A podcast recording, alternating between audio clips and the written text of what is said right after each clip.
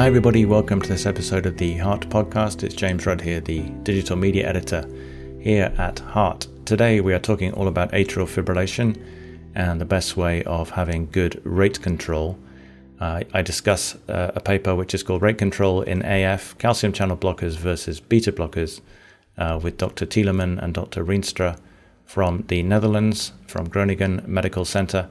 I will make the paper open access if it's not already, so please feel free to download and have a look at the paper as well as listen along to the podcast. Thanks so much for your positive reviews. It really does help us reach new audience members, and I hope you enjoy the show. Well, thanks so much for joining us today. Um, I wonder if we can start off by having you introduce yourself for the Heart podcast. Um, who are you? Where do you work? And what do you do there? So let me start. My name is Michiel Rienstra. I'm a clinical cardiologist, a professor of clinical cardiology in the University Medical Center Groningen, the Netherlands. And I uh, combine my daily work uh, in treating patients uh, with atrial fibrillation and heart failure, and also do a lot of research in the field of atrial fibrillation and heart failure. Fantastic. My name is Tim Koldenhof. I'm a resident not in training and a PhD student focusing mainly on heart rate control in patients with AF uh, with a focus on rate control medication specifically. And they also work at the University Medical Center in Groningen, working together with Michiel on my uh, PhD thesis. And thanks so much uh, to you both for joining me today. I really wanted to uh, get you on the podcast to talk about a original research paper you've published in Heart, which is called Rate Control in Atrial Fibrillation: Calcium Channel Blockers versus Beta Blockers. And I just wonder if we could start off by maybe you giving us some background to the paper, please. What prompted you to to do this piece of work? No, I think uh, heart rate control in paroxysmal atrial fibrillation is always challenging, and there is evidence on rate control in patients with paroxysmal AF. Um, but uh, there is uh, also a lot of questions uh, that uh, remain unanswered. We know that heart rates during atrial fibrillation can reduce the AF-related symptoms uh, paroxysmal AF patients, they have, of course, often symptomatic episodes of their atrial fibrillation, but in between, they also have longer or shorter periods with sinus rhythm.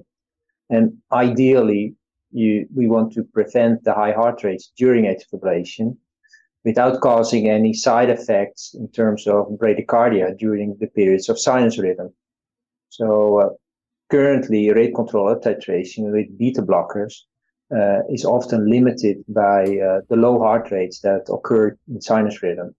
So uh, we, we, cannot give a lot of uh, uh, uh, beta blockers to our paroxysmal AF patients, meaning that the heart rates during fibrillation are less well controlled.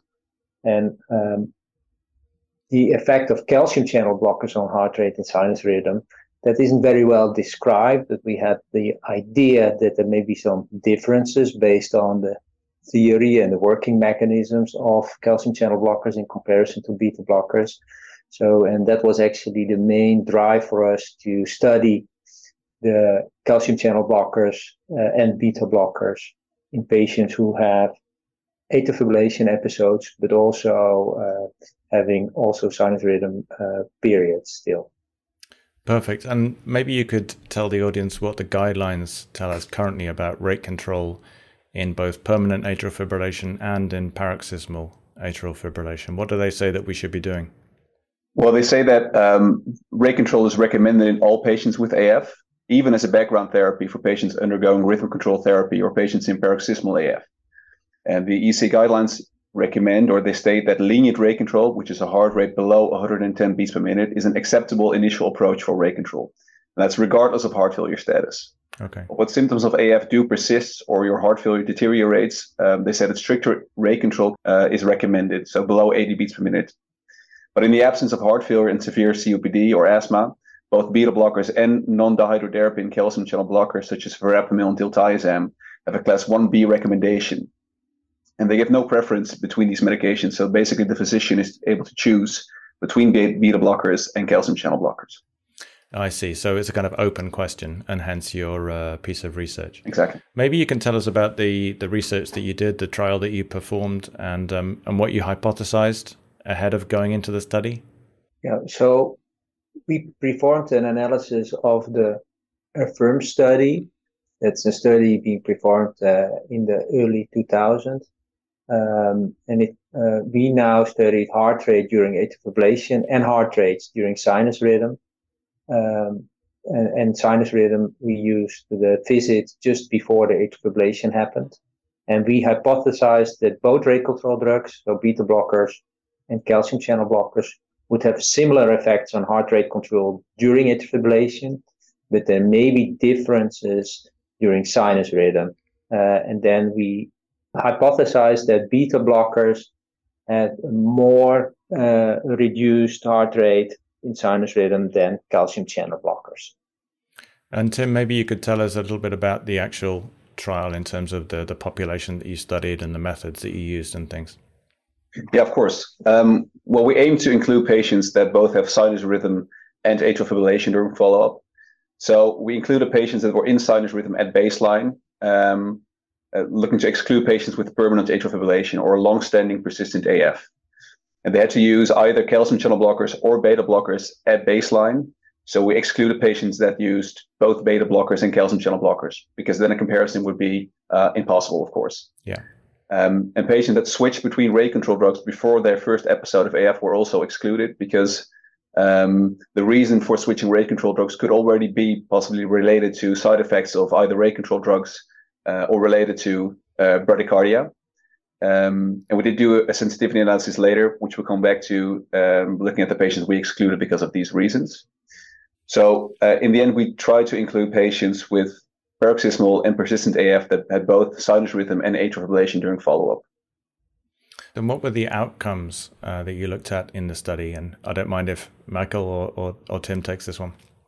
Um, well, we looked at heart rate control or, or heart rate during the first episode of AF. Um, so that that's of, of course uh, different follow-up for each patient. So we looked at the first episode of AF, looked at heart rate control then, and whether the current guideline recommended treatment or lenient rate control was achieved between these groups. And we saw that during the first episode of AF, 92% of patients were in lenient rate control uh, in both the beta blocker arm and the calcium channel blocker arm. And then, as, as Michiel stated before, we looked at the last uh, follow-up visit where patients were still in sinus rhythm, where heart rate control was also assessed. And we looked at the presence of bradycardia during this episode of, or this period of sinus rhythm. We saw that 32 patients were having a bradycardia using beta blockers, and we defined bradycardia as a heart rate below 60 beats per minute. And that was compared to 17 patients using calcium channel blockers. And even when look, looking at heart rate below uh, 50 beats per minute, we saw that 5% of patients using beta blockers had, um, well, severe bradycardia compared to only 1% of patients using calcium channel blockers. Because, of course, we had some risk of confounding in these patients. Uh, we, we performed multivariable analysis adjusting for baseline differences, and we saw effectively that the results were unchanged after multivariable analysis. And I should just jump back. Um, I think maybe we skipped over it. So you had, uh, in essence, just over 1,000 patients who are in sinus rhythm at baseline, mm-hmm. taking either beta blockers or calcium channel blockers, and 474 had AF during follow up, uh, whilst remaining on the same medications. About mm-hmm. half on beta blockers, half on calcium channel blockers.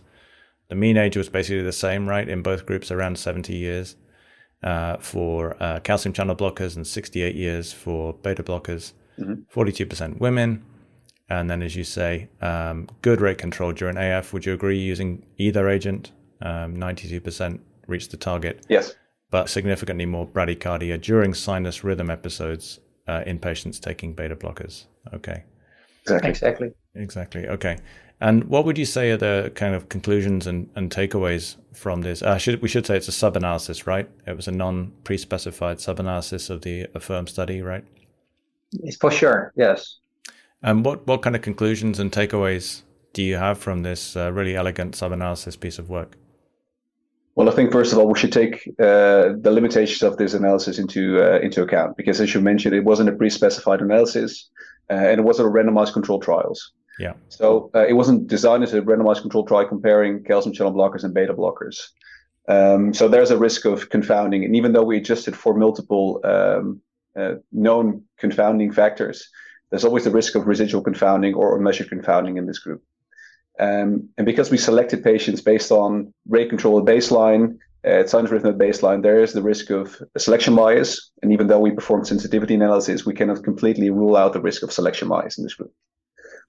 we have no information, unfortunately, about the dosage changes during follow up. So it might be possible that there were dose changes of rate control medication in between the episode of AF uh, and sinus rhythm. Uh, so we should take that into account. Um, but what we, I think we should take away from this study is that, um, as we know, both uh, treatments are already guideline recommended. So the physician is free to choose between beta blockers and calcium channel blockers in most patients. And I think beta blockers are predominantly described as, at least in the European Union or in the EU. Um, and some of these patients will experience side effects such as bradycardia or fatigue. And I think we should consider switching rate control drugs from at least from beta blockers to calcium channel blockers in case of these side effects more often. Um, because I think we're, basically on a, a, one treatment for all patients strategy for most patients, and the cardiologists usually have a preference for either calcium channel blockers or beta blockers and that uh, determines which rate control drugs most patients will will receive. So I think we should consider, in the case of side effects, we should consider switching to uh, uh, an alternative rate control medication more often, and just see whether patients experience these same side effects, or if we can achieve better rate control, especially in patients with paroxysmal atrial fibrillation. And do you know if there are any uh, definitive randomized control trials in progress uh, to address this uh, sort of question absolutely uh, with definitive evidence, or is this something? Is this about as good as we're going to get in terms of evidence? That's a terrific point uh, you're making. We are, of course, since this is a long-term interest of ours to study difference between beta blockers and uh, calcium channel blockers. So we are in the process of developing a trial to really give the final answer to this. And this will not, of course, lead to um, different recommendation in the guideline, um, but maybe we can guide clinicians in which situation to use which drug and do not start in all patients always with a beta blocker, but in some probably and maybe in paroxysmal atrial fibrillation, a calcium channel blocker may be a, a better first choice. But uh, trial is on the way, I would say.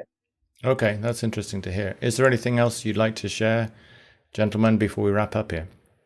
No, I don't have any additions. Do you want to add something? No, no additions. I think if, if there's any questions from the audience, I think you can contact us with uh, there's an email address in the um, in the manuscript with the corresponding author. So feel free to ask any questions. Yeah, I'll definitely make the uh, manuscript open access if it's not already for a few weeks after the podcast comes out. And you're right. Yeah, your email addresses are, are listed in the paper there. So if folks have any other questions, I'm sure they can uh, get in touch. But uh, once again, thank you so much to both of you for joining me today. It's been a great pleasure to chat to you. Thank you for having us.